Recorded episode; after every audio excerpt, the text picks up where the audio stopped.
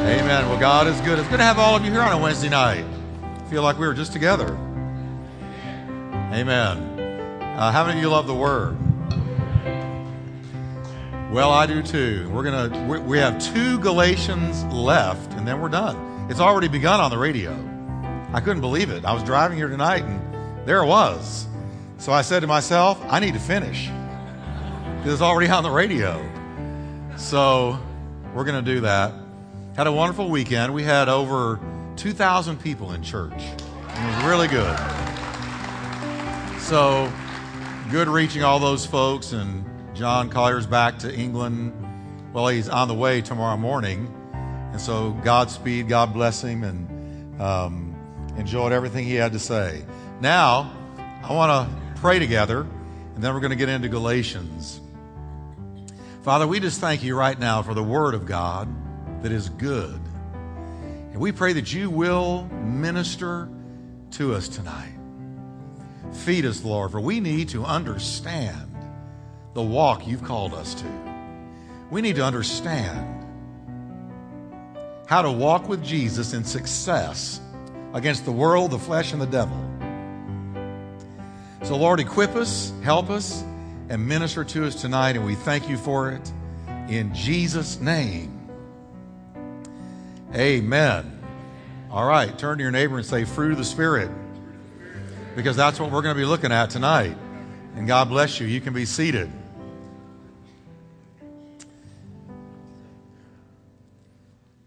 Now, believe it or not, this is our 13th week in Galatians. We will have been 14 weeks in it. But, you know, I know people that spend a year in one book.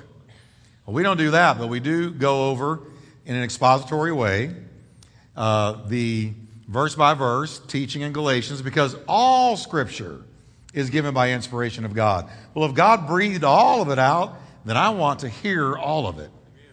And I want to learn all of it and take it all in. Now, tonight, a couple of big words here the great evidential and elemental fruits of the Spirit. And I'm going to show you what I mean by that in just a moment. I got a little echo here, Terry. Now, last time we looked at the first three fruits of the Spirit. Same with me. They are love. How many of you are walking in those? Or at least those are growing in you. Are they growing in you? Well, they should be if you're a child of God. Because we're not going the other way. We're not getting worse. We ought to be getting better. Now, these are what we call the emotional fruits because these are emotion. Love is an emotion. You, you feel it emotionally, joy and peace, and I love those, all of them, all three.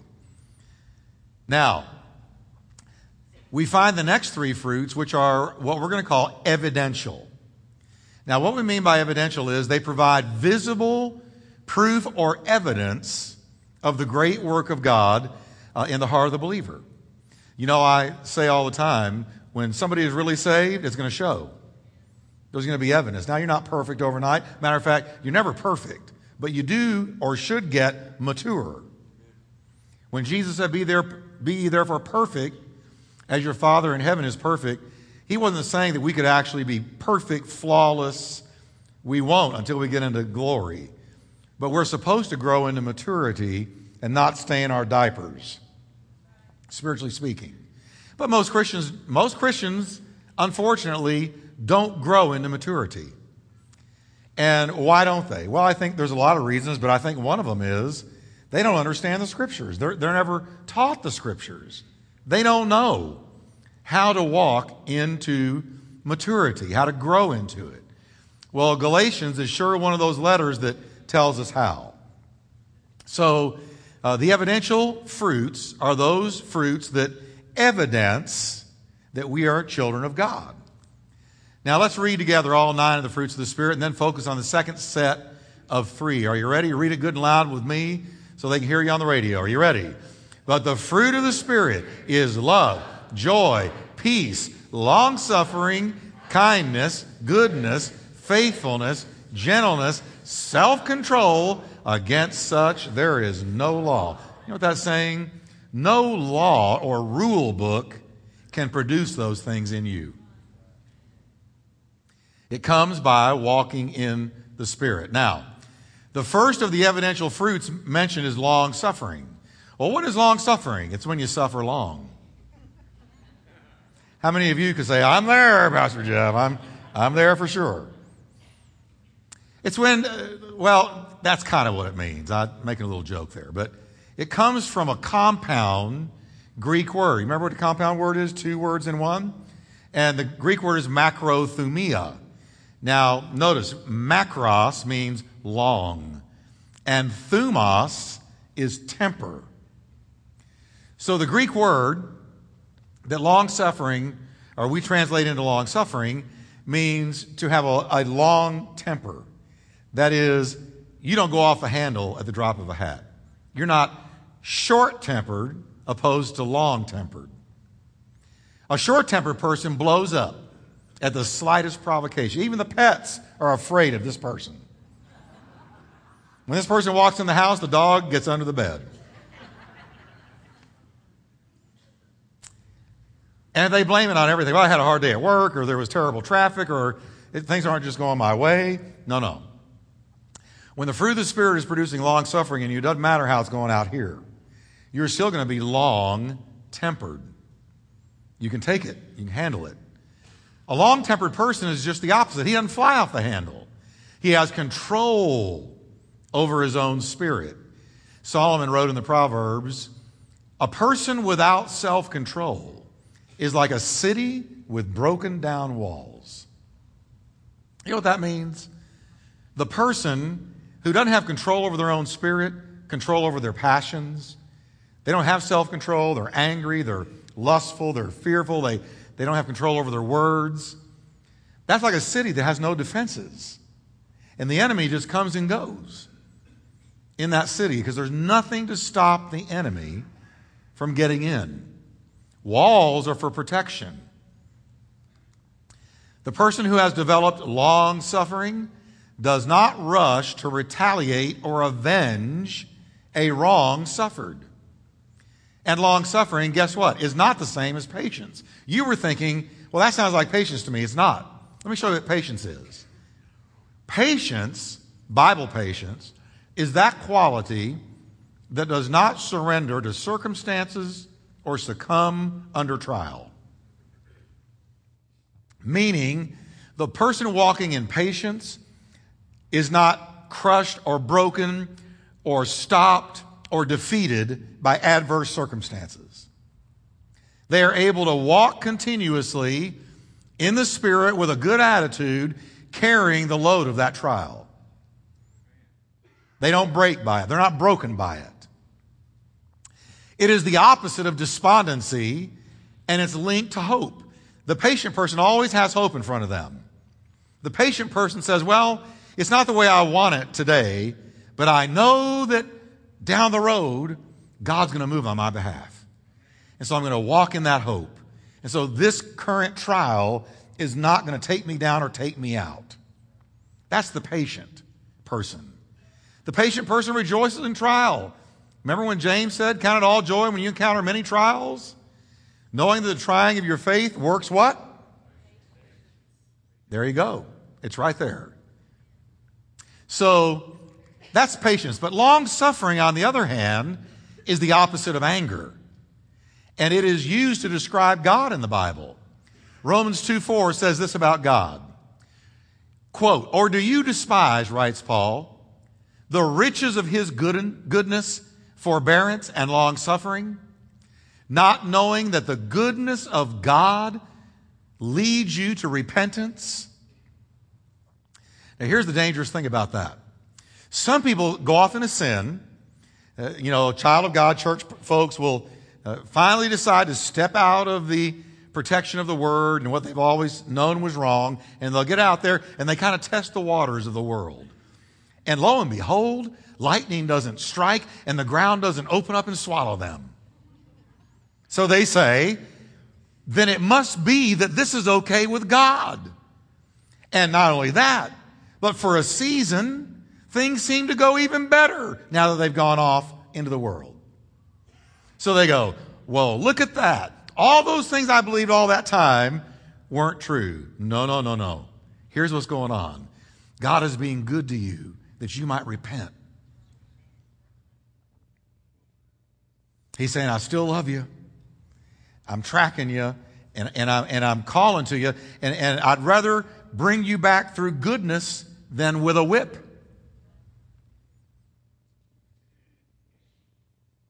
And that's what Paul says right here. It's, it's the goodness of God is intended to lead you to repentance.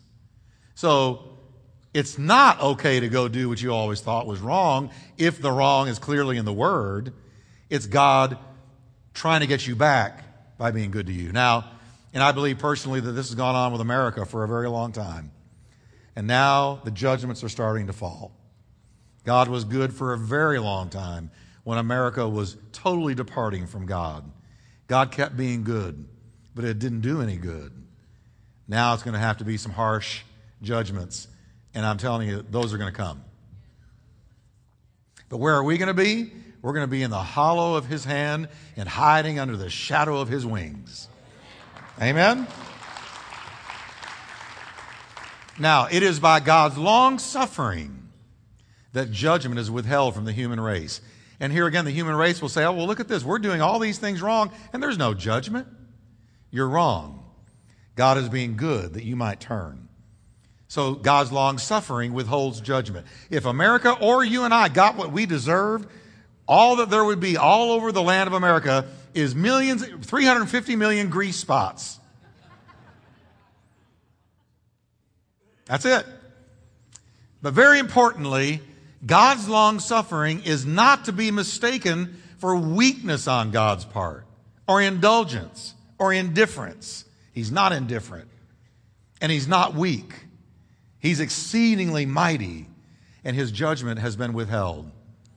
Now, in fact, those who think to take advantage of God's long suffering are only storing up what for themselves? I'm going to show you the scripture on this. If you take advantage of God's long suffering and continue in your sin and sort of spit in his face when he's been good to you and, and convicted you and try to draw you back, then the Bible says you're only storing up wrath for the day of judgment. Look what Paul says in Romans 2 5. But in accordance with your hardness and your impenitent heart, you are treasuring up for who? Yourself wrath in the day of wrath and revelation of the righteous judgment of God. So, when a nation like America or any other nation departs from God, decide to go their own way and kick God out, take him out of the public square, take him out of, of the classroom, take the nativity scenes out of the public square, just remove mention of God in any sporting events or any public events at all, and really try to shut him out.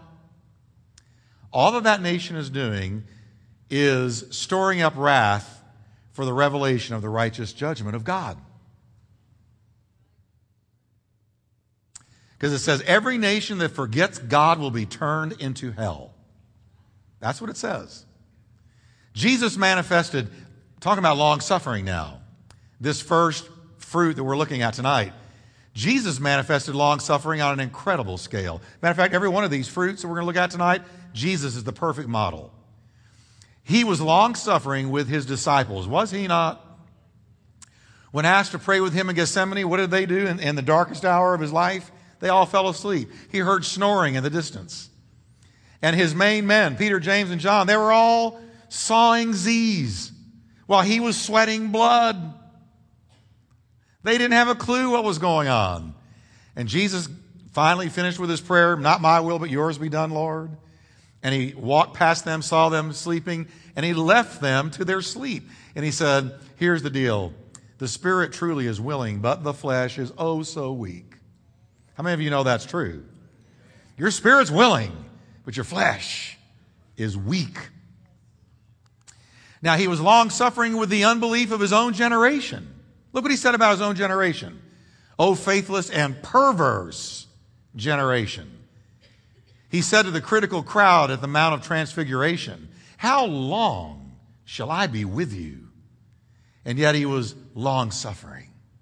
Jesus was long suffering. He was long suffering with the Samaritans who refused to let him pass through their village. You remember that story? He wanted to pass through their village. They wouldn't let him. And here comes his main men, James and John. And what did they say? Lord, can we call fire from heaven down on them and turn them into grease spots? That's why I say it's a good thing we don't have the power of God. There'd be nobody in the churches left. There wouldn't be much left. Can you imagine if you had the power to call fire down on somebody and then just walk away whistling? There'd be no marriages. There'd be no children. But now, Jesus said, You don't know what spirit you're of. Isn't that interesting? He didn't say, No, that wouldn't be a good move. He said, Guys, check your spirit. And what did they not have? Long suffering. You don't know what spirit you're of. You're not long suffering. You, you need to be like me because I'm not going to do that to them. They'll answer for it someday. And amazingly, Jesus was long suffering with Judas. How many of you would have been? Would you have been long suffering with Judas? If you could have turned Judas into a grease spot, would you have? If he came up and kissed you as a betrayal, the Judas kiss? No, no, no. We'd have said, burn! But now, over and over, over and over and over again, he let that tragic man know that he knew the full extent of his betrayal. Even at the Lord's Supper, he said, Go and do what you must do. Do it quickly. I know what you're about to do. I know who you are. And I know you've been stealing money out of the money bag. I know you've been crooked. And I know that even though you've been with me, you haven't been of me. But go ahead, go on and do it. It's all in God's hands. And he was still willing to forgive him had he turned in repentance. I believe Judas could have turned, but he didn't. Hung himself and went to hell. Jesus was long suffering with Simon Peter and eager to forgive his denial. After his resurrection, Jesus went out of his way to find Peter and restore him. Long suffering. Long suffering with people. Long suffering with your spouse. Long suffering with your children. Long suffering with church folk. Long suffering with the people at work. Long suffering. You're not easily angered. You're not short tempered. But you're, you ever seen those mother dogs that have had a bunch of pups? And those puppies are crawling all over them, biting their ears, never letting them go to sleep, always always harassing them. And have you ever seen that mother dog just sits there and just takes it? Never gets angry, never barks, never snaps, just takes it. You need to be long suffering in rush hour traffic. Long suffering when things don't go your way. Long suffering when people. Listen, fruit of the Spirit is long suffering, which is to not be short tempered, long tempered. Now, the same long suffering model in the life of Jesus is to be part of our character as well. When you abide in Him and He abides in you, this is one of the fruits that ought to be growing. This one right here. We're to be long suffering in the face of provocation and insult. One day, Peter asked Jesus, How often should I forgive my brother who sins against me? And he thought he was being spiritual when he said this Seven times? He thought he was really going out there to say, Can I, if I forgive him seven times, is that enough, Lord? And you know what Jesus said? No, no, no. Not seven, but seven times 70. 490 times in one day. I have never had to forgive somebody 490 times in one day. But if I had to for some reason, I should. Long suffering. This level of long suffering is not possible to the flesh. Hence, it's a fruit of the Holy Spirit grown in the soil of a born again soul. Now, let me ask you a question Are you more long suffering than you were, say, a year ago? You should be. Fruit. Everybody say fruit. Fruit of the Spirit. See, you don't judge somebody's spiritual maturity by how many gifts they have. You judge somebody's spiritual maturity by how much fruit is grown. Because gifts are sown, fruit is grown.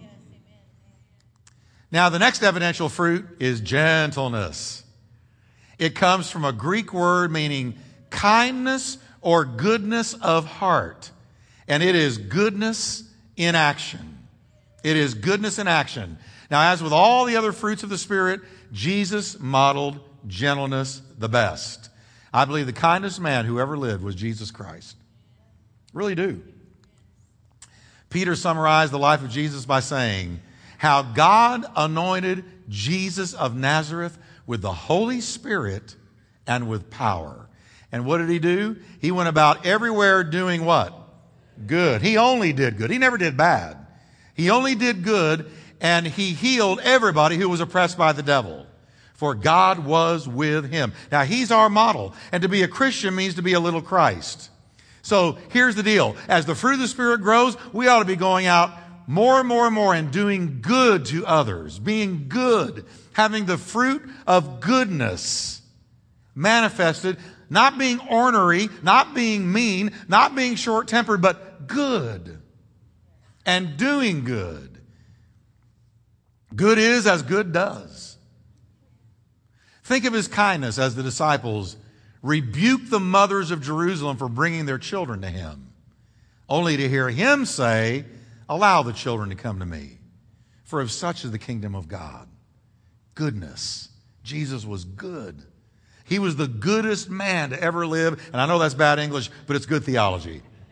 He's the goodest man to ever live. Nobody was as good as Jesus, ever. Think of his kindness as he touched the wretched leper who no one else would get near. But Jesus went near him. You know those poor lepers? They had to have bells. And when they went into a social setting of any kind, even near a town or a city, they had to ring those bells and cry out, leper, leper, leper, leper, leper approaching. And everyone scattered. You talk about lonely. You talk about ostracized. You talk about blue. You talk about down. Nobody would get near them except other lepers. And yet Jesus walked right up to him and, and did the unthinkable, touched him. The goodness of Jesus. He was just good. And how kind he was to Peter. Here we are again, overwhelmed as he was with guilt and shame for denying the Lord. And what about that dying thief? To his right hand side on the cross, who just moments before cursed him as he hung on the cross. In fact, just try to imagine Jesus being unkind. Try to think of it. Can you imagine Jesus being unkind in any way, shape, or form? I can't. I can't think of it or imagine it. It can't be done because he was supremely, consummately, totally, thoroughly good. One of my favorite prophecies concerning Jesus was delivered by Isaiah the prophet. I love this verse. Isaiah 42, verse 3 says, talking of Jesus, he won't brush aside the bruised and the hurt, and he won't disregard the small and the insignificant. King James says, The bruised reed he will not snap, and the smoking flax he will not quench. The bruised reed, you've seen these reeds sticking up out of ponds? All right? He's picturing one that is broken and about to go under. And he says, Jesus will not finish the job. He will be gentle with the bruised. And the smoking flax is a candle that it's almost burned out. You're almost burned out. You don't have much life left. You feel like you can't take another step. You're down to the last ounce of strength. You're discouraged. You're blue. You're disillusioned. And yet it says when Jesus encounters somebody that has only a little flicker of a flame that used to uh, glow brightly, he will not blow it out, but he will stoke it in gentleness. I read that verse and I call it the prophecy of gentle Jesus. He's not mean, he's not dominating, he's not insistent, he's a gentleman, and he's gentle. This predicts that Jesus would be gentle with the brokenhearted, kind to the crushed spirit compassionate toward the struggling soul. How many of you have ever been crushed and you were so thankful that Jesus was gentle? Let me see. Amen? Amen? Me too.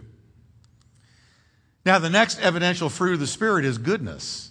It means, now listen carefully, that which is characteristically good in itself and beneficial in its effect on others. Now, it's used to describe the absolute goodness of God. Jesus said one time, Why do you call me good? No one is good but one. That is God. What did Jesus call God?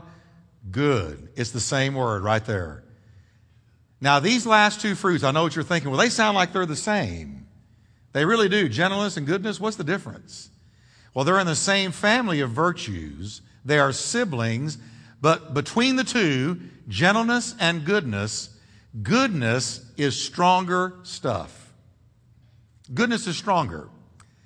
Doing what is good might sometimes call for a tougher stand than would gentleness.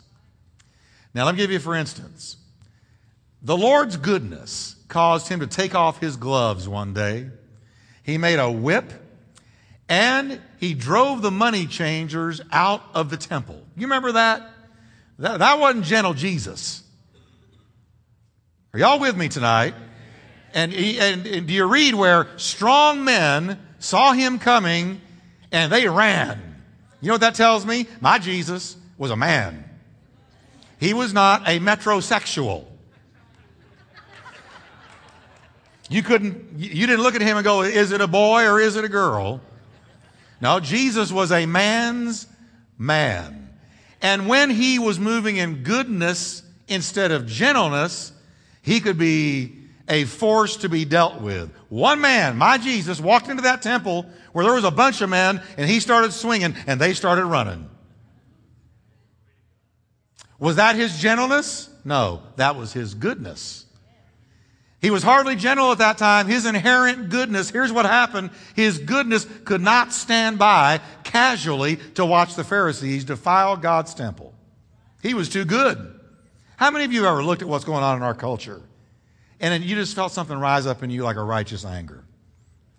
The perversion, all the things that are, we're being told that are right and we're wrong and, and, and how everything is upside down now and what is good is bad and what used to be bad is now good. And if we say anything else, then we're bigots and we're this and we're that. And, and, and the way that the enemy just seems to be running over America. Have you ever just felt rise up in you sort of a righteous anger and, and uh, the goodness that God has put in you is offended? Come on, everybody. I hope that's true for every one of you in here. Bible scholars tend to define the Lord's kindness as his gentler side and his goodness as the sterner side. To be both kind and good is the ideal. If you need gentleness, we can be gentle. I, as a child of God, can be gentle, very gentle. But if, if, if, if you come at me with something like you must believe that a certain sin is right, you must agree with us. You must go along with it. Um, or my God, my Christ, my Jesus is attacked and undermined and blasphemed, then it hits up against the goodness in me, and I will come out sterner than gentler. And we ought to have both. We ought to have both. And depending on the circumstance, is whichever is which one manifests. This combination causes a loving parent to say a firm no to a child and to back it up with discipline when necessary. Now, I can tell you, folks, mark this down. Wicked, godless men hate a good man. Are you aware of that? Remember when Jesus said, if they hated me, they're going to hate you? If they rejected me, they're going to reject you? If they persecuted me, he said in the Sermon on the Mount, they're going to persecute you. Have you, have you ever felt what it's like to be hated only because you're a Christian? You know why that happens? Because you, as a Christian, convict the conscience of the godless. And people who have chosen to walk in the dark don't like people who have chosen to walk in the light. Because the light exposes the spiders and the spider webs hidden away in the corners of their soul. A good man is a formidable man, not a wimp. Jesus doesn't create wimps. Jesus was not wimpy. Do you know what? The Holy Spirit didn't come, come upon us to make us nice. I've gotten where I almost hate nice. Because Christians think, well, I, am called to be nice. So I'm nice. I don't want to offend anybody, step on anybody's toes, come on too strong. I just want to love everyone. Nice. I'm going to be nice. I want to be sickeningly, nauseatingly, revoltingly nice. You walk into a church and what do you feel? A big anointing of nice. No, can I tell you, Jesus was not nice. Well, yes, he was, Pastor. No, he was gentle. He was kind, but he could also be extremely forceful with truth and black and white. And he did not compromise and he did not mix truth with falsehood to get along with everybody so he can be nice.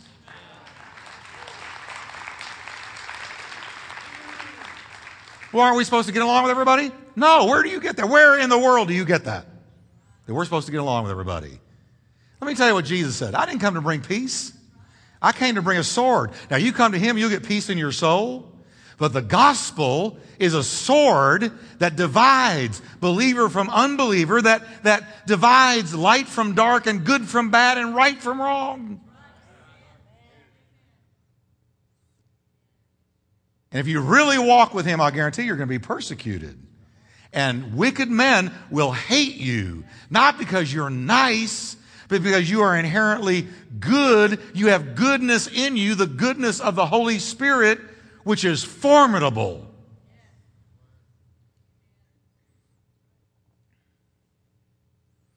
Didn't mean to go into all that. No, that's in my notes. That came straight out of my heart.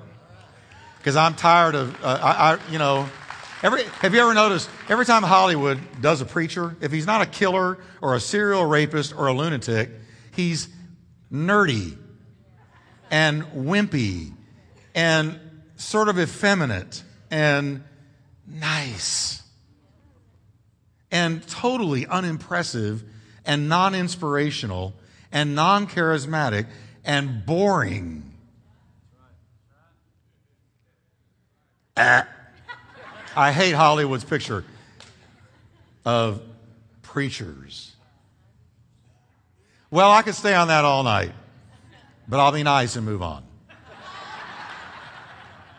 Look what the Bible says. The wicked detest the upright. So don't be amazed if somebody hates your guts because you're a believer. It's come to that, folks. We're there in America now. I hope you know that. That if you really come out and live for Jesus in front of everyone, you're going to be persecuted and really and truly sometimes hated. What are you going to do with that? Pick up your marbles and go home? No. You're going to shine and say, you know, I'm so sorry you're offended by the Jesus in me. Really. But again, I'm really not sorry. Because I want to tell you, when I came to him, he changed my life. I love you in the Lord. I do, but I'm going to tell you the truth. And I'm not going to apologize for telling you the truth. The fruit of the Spirit produces both kindness and goodness in the character of the child of God. What a blessing to have these glorious attributes of the living God growing within our souls. Amen? Now, we've looked at the first three fruits of the Spirit, which are emotional, and then we looked at the second three, which are evidential. Now I want to come to the final three fruits of the Spirit, which are elemental. Now, the elemental fruits of the Spirit are the ultimate basics of the Christian life. They're the bare essentials of vital Christianity. The first of those fruits is faith. Without faith, you can't please God. And faith is the beginning of every walk with God and every encounter with God. Without faith, you will never have an encounter with God. So, our whole Christian life, being born again, being saved, coming to Him, began with faith. Amen? Faith. Now, faith can be either the act or the attitude of believing trust. It can also be the quality of faithfulness, dependability, and loyalty. Now, catch that. The quality of being faithful and dependable and loyal. So when we see faith in this list of nine fruits of the Spirit, it's not necessarily talking about faith that moves a mountain. It's more than likely talking about being faithful, loyal, dependable as God is. Because the other fruits are moral, just like that. So sometimes faith is simply the ordinary everyday faith that we all exercise in a thousand different ways in daily normal life. When you got into your car tonight to come to church, you turn that key in full faith, it would start. And when it doesn't start sometimes, your faith is offended. Right? You want to know, oh no, what is it? Is it the stupid battery? Is it the car maker? Did Chevy do this or the battery do this? Because your faith said it's going to start. Now you don't know how it works. If I told you go in and take that engine apart and put it back together, you would say, I have no clue how to do that. I just know that I believe when I turn that key, it's going to happen. I operate in faith. When you walked into this church, you had faith there was going to be a chair for you. You had faith that I was going to be here. You had faith that you would hear something about Galatians. You didn't even think about it. You believed it was going to happen. We move in normal faith all the time. As the old saying goes, how does a cow eat green grass that, ter- that produces white milk and turns to yellow butter? I don't know. I just know I expect it to be there when I want butter on my toast. Faith. We have faith without even thinking about it that the world's going to keep on spinning the way that it should, the way God made it, so that we don't all fly off into space, lost in space. We operate in faith all the time. But here's the danger the danger is that faith can be misplaced, and it's misplaced all the time. We might place our faith in a false God, or in a person, or a place, or a thing. And we look to that person, or that place, or that thing, or that false doctrine to do something for us that only Christ can do. I mean, this is what the cults are all about. They want you to have misplaced faith. They want you to put the faith that you would usually turn towards God and His Son, Jesus Christ, and put it in something else to distract you, hopefully, until you die lost. The object of our faith is everything. Misplaced faith can result in disaster, even in the loss of your soul. Jesus said, some people put faith in money and things and, and materialism. And he said, but, but guess what? What will it profit you if you gain the whole world but lose your own soul? Because you can put your faith in money, but you can't take that with you. When you die, you go into eternity just like you came, with nothing but your skin on you. And it's gone. You don't take any money, any riches, any necklaces, any cars, any golf clubs, anything. It all stays here. When faith is placed in the finished work of Christ, that is when faith becomes saving faith, securing faith, sanctifying faith. The minute I turn my faith to the right object and say, Jesus, forgive me, immediately I am saved. For if we confess with our mouth Jesus is Lord and believe in our hearts that God raised him from the dead, we will be that very microsecond saved. So, Faith, rightly placed, becomes saving faith. And that's the only time that it does. In Galatians, faith must probably be seen as the, the quality of faithfulness and trustworthiness because the other fruits of the Spirit are all moral qualities. God is revealed in Scripture as being utterly trustworthy, absolutely dependable. God can never break His word. Do you know that? God cannot break His word. And once again, nobody was and is more trustworthy than Jesus Christ. When the disciples thought they were going to perish in the storm at sea, what did trustworthy Jesus, faithful Jesus do? Stood up and talked to the storm and stopped it and saved them. Why? Because he's trustworthy. See, some of you have needs tonight, and the devil hits your mind and says, What are you going to do about that bill? What are you going to do about that kid that's gone nuts? What are you going to do about this or that in your life? And tries to sow doubt. But you need to rise up and say, guess what? Living inside of me is the trustworthy, loyal, faithful Jesus. And he cannot go back on his word. He can't do it.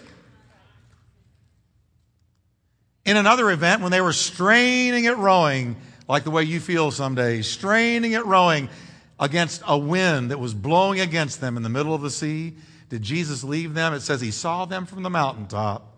And what did he do? He said, I got to get to them because they're not getting anywhere. They're straining at rowing, but they're not getting anywhere. They're trying to get somewhere. They're trying to get where I've told them to go, but they can't get there because they're going in their own strength. So he walked down and walked on the water to get to them. He walked on top of the very thing that was vexing them. And they said, Oh, it's a ghost. It is I. Be not afraid. And it says, as soon as he got in the boat, it became a motorboat, and they were at the other side of the sea. Things change when Jesus gets in your boat. They really do. Things change when you're in a problem. Say, Lord, I don't know what to do, but get in my boat. He appeared to them walking on the water he, because he is faithful. So do we become faithful as the fruit of the Spirit grows within. That's a fruit of the Spirit. As He is dependable, faithful, and loyal, Christians ought to be growing the same fruit dependable, faithful, loyal. You can depend on my word, I'm going to do it. Why? Because I got the fruit of the Spirit. I'm dependable, I'm faithful, and I'm loyal. I'm not a con, I'm not a cheat, I'm not a liar, I'm not a deceiver. I'm faithful, loyal, and dependable because I'm following one who is. And he's rubbing off on me. Now, the next elemental fruit of the Spirit is meekness. Now, I know what you think when I say meek. You say, well, Pastor Jeff is really meek. Some of you would think, really? He's weak? No. Meekness, you know what it means? Strength held back. I could, but I won't. Meekness is not weakness. Now, here's another definition of meekness meekness is the attitude of heart that accepts the Lord's dealings with us as good and perfect and acceptable. The meek person does not resist God. You know why it says Moses was the meekest man on the face of the earth? Because he did not grumble against God like the Israelites did. See, they were the antithesis of meek. All they ever did was grumble, murmur, and complain. That's the opposite of meek. Meekness says, I trust you, I receive your dealings in my life, and I'm not going to resist you.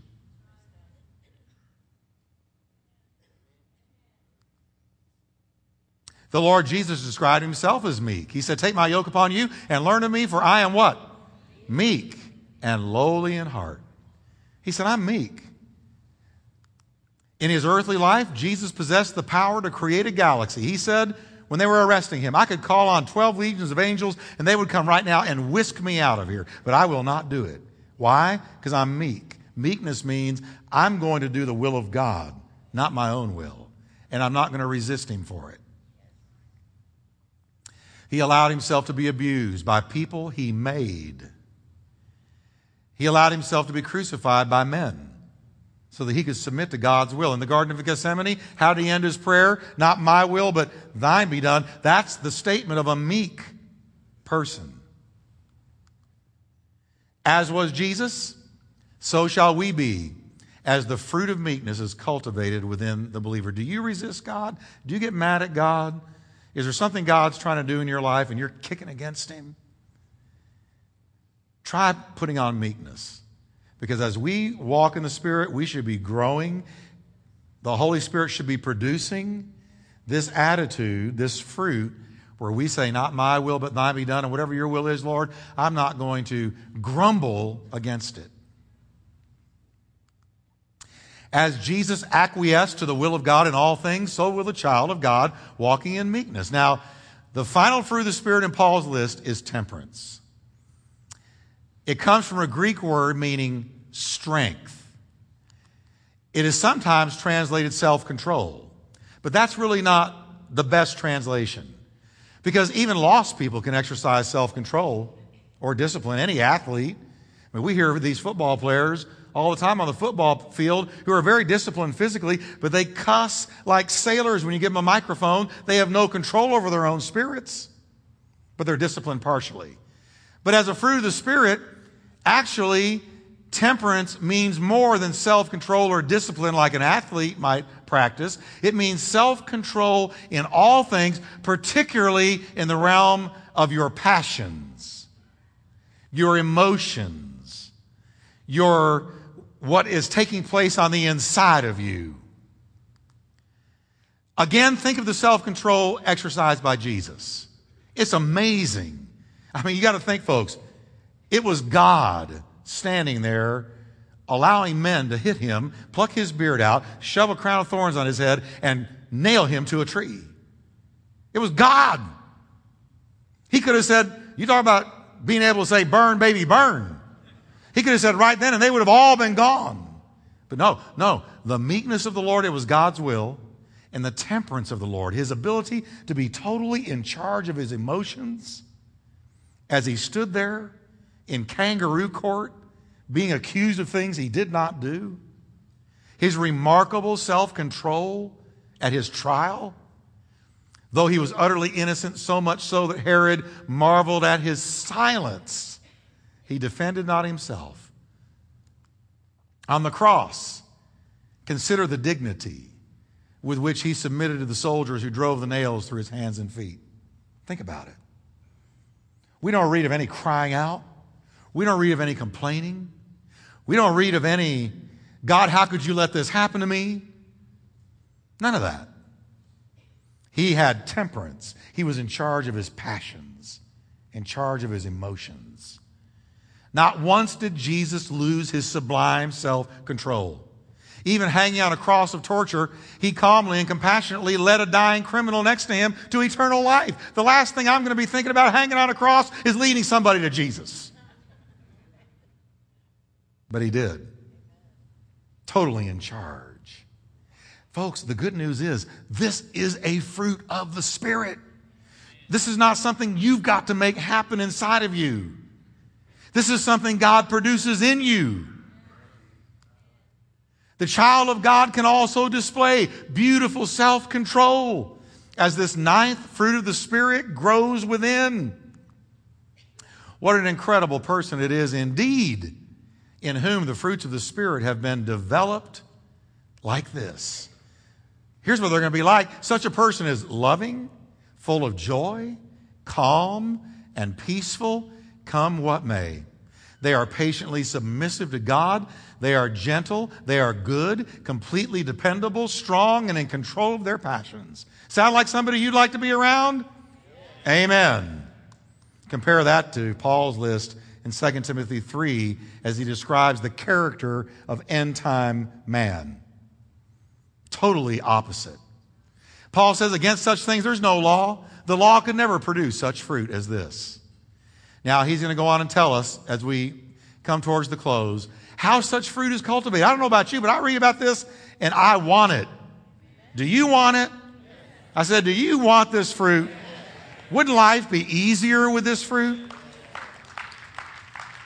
less stressful, if you're not always flying off the handle, always emotional, always all stressed out, full of doubt, if the, the fruit of the Spirit is going to get you off your blood pressure medicine.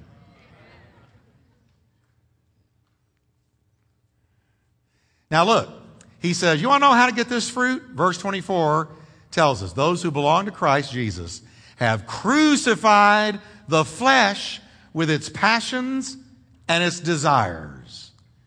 Now, listen very carefully. We've been through Galatians. Now, we're, we're going to finish the, ne- the last chapter next week.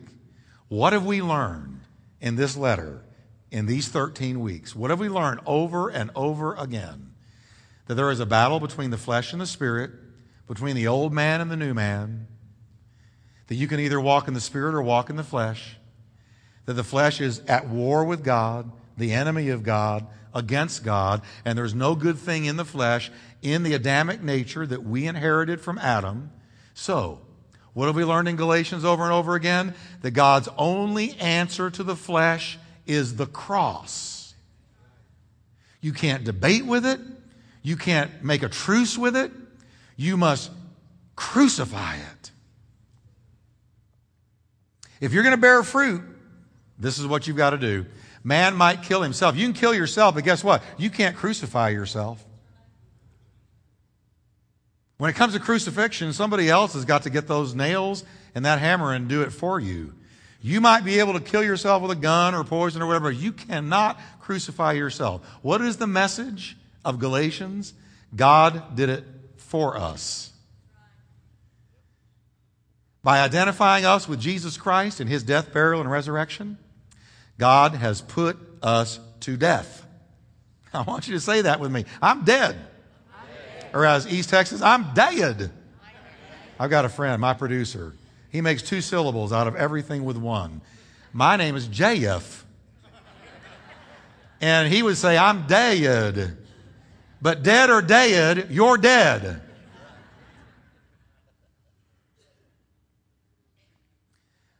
You say, well, Pastor, really? Come on now. Really? Yes. The song, Were You There When They Crucified My Lord? Oh, yes, you were there. How were you there? He killed your flesh on that cross.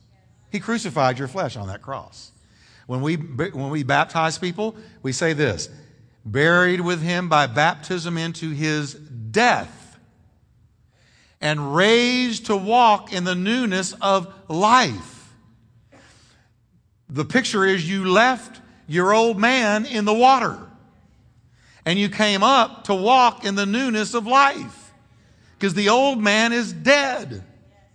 Reckon yourselves indeed to be crucified with Christ. Reckon yourselves to be dead indeed to sin.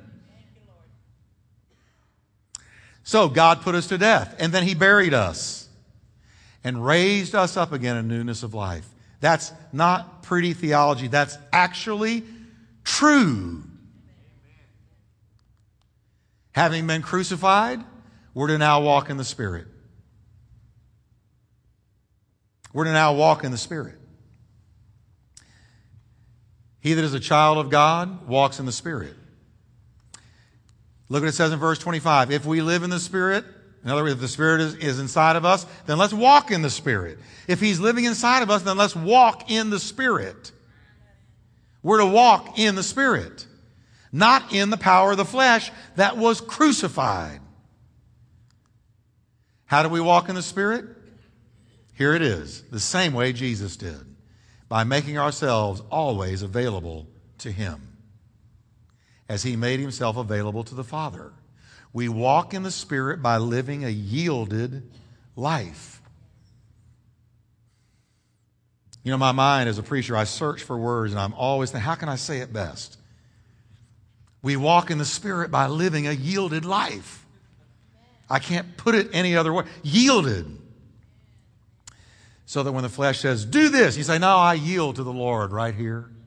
And I'm going to walk in the Spirit because I don't have to any longer obey the promptings of my flesh because my flesh was crucified. Reckon ye yourselves to be dead indeed,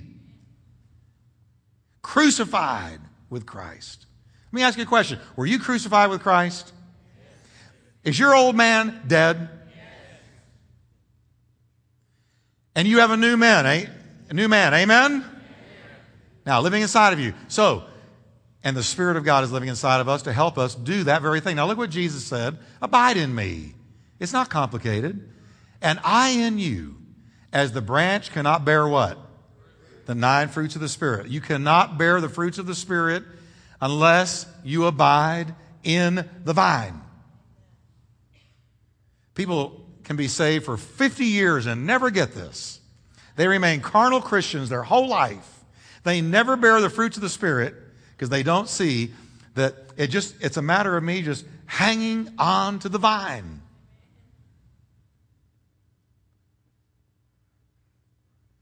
I mean, we all know you go out in your backyard and break a branch off of a tree, it'll look fine for a while. It'll look just like all the other branches leaves, bark, it'll be, it'll be flexible, but let it sit there a couple of weeks. All the leaves die, it gets brittle, the bark falls off. Why? Because it's no longer abiding in the vine. We've got to abide every day. You get, you, every day you get up and you get with God, you get into that word, and you go into prayer, and you set yourself in that vine daily.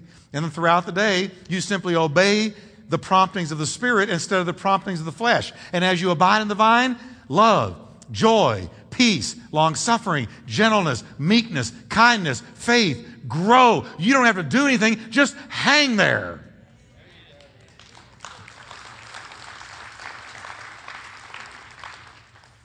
Jesus said, I'm the vine, and you are branches. Now, read the next part with me, would you? Good and loud. He who abides in me and I in him bears much fruit. The nine fruits.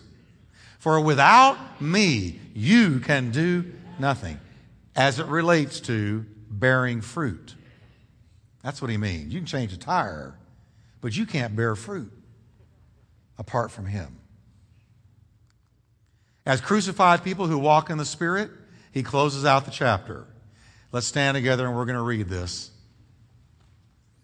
As crucified people who are to walk in the Spirit and not in the flesh, abiding in the vine daily, what are we to do? Let's read it.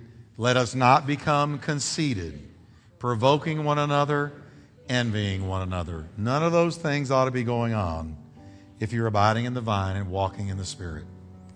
Now, next time, we're going to talk about restoring one another instead of beating one another to a pulp. And can we just thank the Lord right now for this incredible fruit of the Spirit?